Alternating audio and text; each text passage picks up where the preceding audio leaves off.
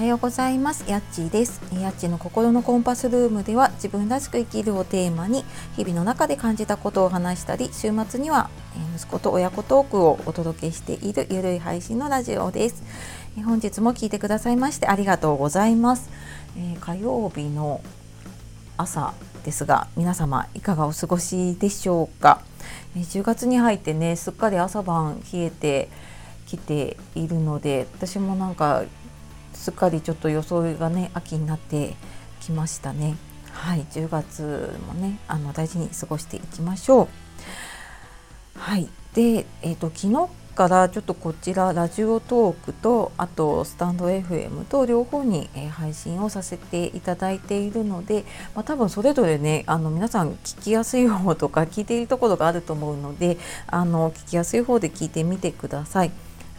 で、えー、今日はですね、え、ワークライフバランスは今の自分に合わせていこうっていうテーマでお話をしていきたいと思いますので最後までお楽しみください。はい、えー、ワークライフバランスって言葉ね多分聞いたことある方も多いと思いますし、えー、女性の方ででもあのこれ聞いてる方の中でも悩んでいる方も多いのかななんて思います。まあ、そんなね私も、えー、悩み続けていて、まあ、今も悩んでいてでまあなんかこれをテーマにねあのいろいろ発信をしたりしているところでもあります。でねあのなんで悩むかってやっぱり理想通りにならないんですよねこれがねあの理想のこうバランスってあると思うんですよ仕事と,、うんとその生活プライベートとか家庭とかねのバランスって理想があるんだけどやっぱなんかその理想の自分にとらわれちゃって結局なんか理想通りにならなくってでなんか思うようにならないなっていうふうにね思っちゃうこと結構多いですよね。で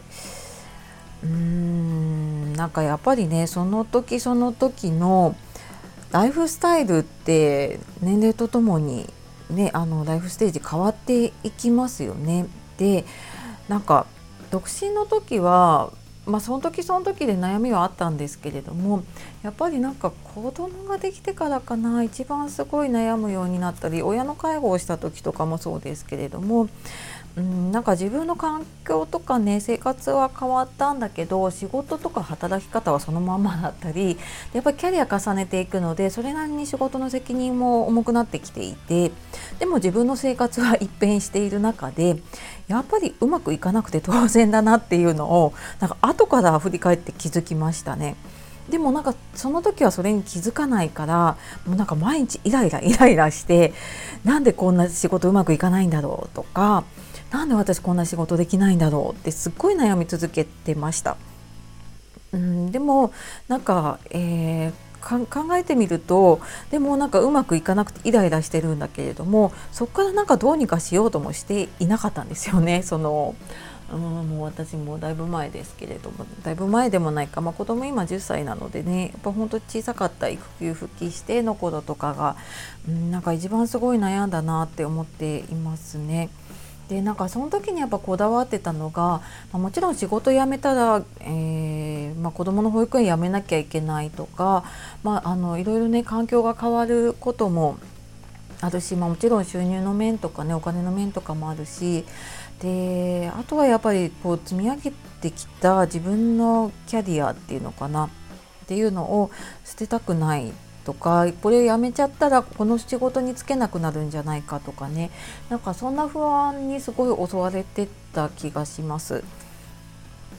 で、まあ、もちろんあの続けていくことでねキャリア積み上げていくっていうこともできるんだけれども、まあ、あのよくよく考えてみるとね続けることだけがキャリアじゃないなっていうのをね今だから思います。でまあ、たとえね今の仕事辞めたとしてもこう今までの知識や経験を生かせる場っていくらでもあるんですよね。まあ、それはあの仕事っていう場かもしれないし、うんと、今だとこういういろんなもので発信したりとか、まあ、そういうことでそれをねビジネスにしている方もいるしうーんまあ、なんかいろんな形でできるのかなっていうふうに思いますよね。でその経験したことを人に伝えるっていうことがすごくいろんな人の役に立ったりとかあの価値を提供できたりっていうことにつながるんだろうなっていうふうにも思うのでなんかあんなにこうキャリアとかねうーんなんかやめちゃいけないっていうことにこだわる必要もなかったなっていうふうにね今だと思ったりもします。であとねやっぱりあのなんだろうな、まあ、今だとね在宅ワークとかいろんな働き方があるんですけどなんかずっとこう会社勤めして、まあ、サラリーマンをしているともうその働き方がねどうしても当たり前になってしまうのでなんか正社員フルタイムっていうのがイコール働くみたいな風になってしまうんだけれども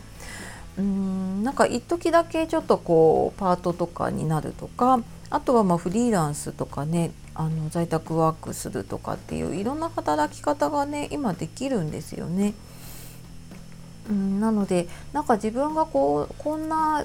生活したいなとかこんなライフスタイルを送りたいなっていう方のなんか働き方とか生き方っていうのをね参考にしてみたり、いろいろ調べたりしてみると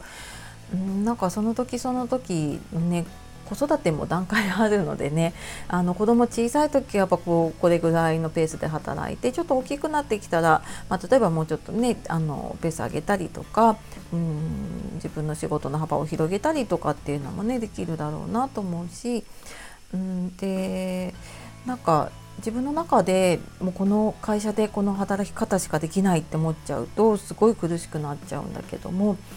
うんなんか働き方を変えるとか違う選択肢をね探してみるっていうのもすごく自分の視点が広がるのかなっていうふうに思います。でまあ、コロナでね特にこうなんかテレワークとかねあの増えてきているので、まあ、本当ね、まあ、ただ子供をね小さい子供を見ながら、えー、在宅ワークテレワークって結構大変なことだとは思うのでね、まあ、その辺は、えーとその子育ての体制とかも、ね、整える必要はあるんだけれども、まあ、あのいろんな働き方できる会社とかもね増えてきているので、うん、なんかそういう選択肢とかねあと、まあ、例えば転職するっていうのも一つの選択肢だしなんかそういう働き方を選んでみる選択肢を広げてみるっていうのもねあの一つなんじゃないかなっていうふうに思ったりしています。でなんかその悩んでる時って私もそうだったんだけれどももうこの悩みが延々と続くんじゃないかってすごい思っていてでもやっぱりこう5年10年経っていくと子供成長していってね働き方も変わるし自分の時間もちょっとずつ増えていくんですよね。うんただなんか全然先のことまで目を向けられないとうんなんかその時だけの決断でね決めて後からこうすればよかったなっていうふうに思っちゃうこともあるかと思います。うんなのでなんか私がやればよかったなって思っているのはなんかもうちょっと先のこと,、えーとまあ、1年後でもいいし3年後5年後でもいいしうんなんかこういうふうに変わっていくんだなっていうのを自分の中でシミュレーションをしてみると例えばこう1年後子供何歳になって、えー、なんかどんなこうライフイベントがあってっていうのをねなんかよく保険とかお金のシミュレーションでね使われているようなものの感じでうんなんか自分のこうライフプランをねこうちょっと、まあ、5年10年とか見ていくとねだいぶ先まで見れたりとかすると思うしうん、まあ、なかなかね考える余裕とかはないんだけれどもちょっとしたねあのながら時間とか隙間の時間とかにそういうのを考えてみるだけでもあなんかあのこの先のことねまあ、10年後にはあこうなってるかもしれないなっていうのをイメージしながらあじゃああの今ちょっとの間だけねこういう働き方しようかなっていうまた何か違う選択もねできたりとかするんじゃないかなっていうふうに思うので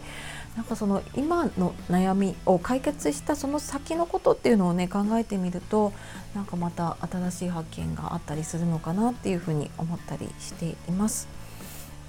はいっていう話で、えー、ちょっと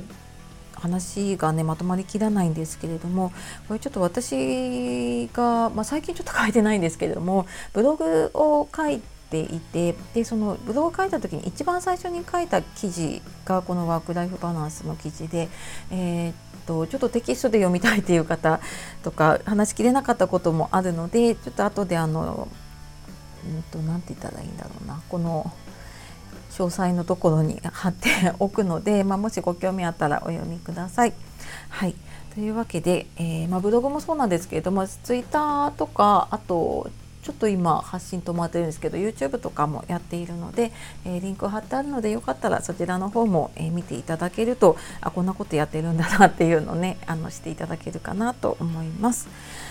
はいというわけで今日は、えー、ワーク・ライフ・バランスは今の自分に合わせていこうっていうことでお話をしてまいりました。はいあのー、いろいろね大変なこと多いんですけれどもあの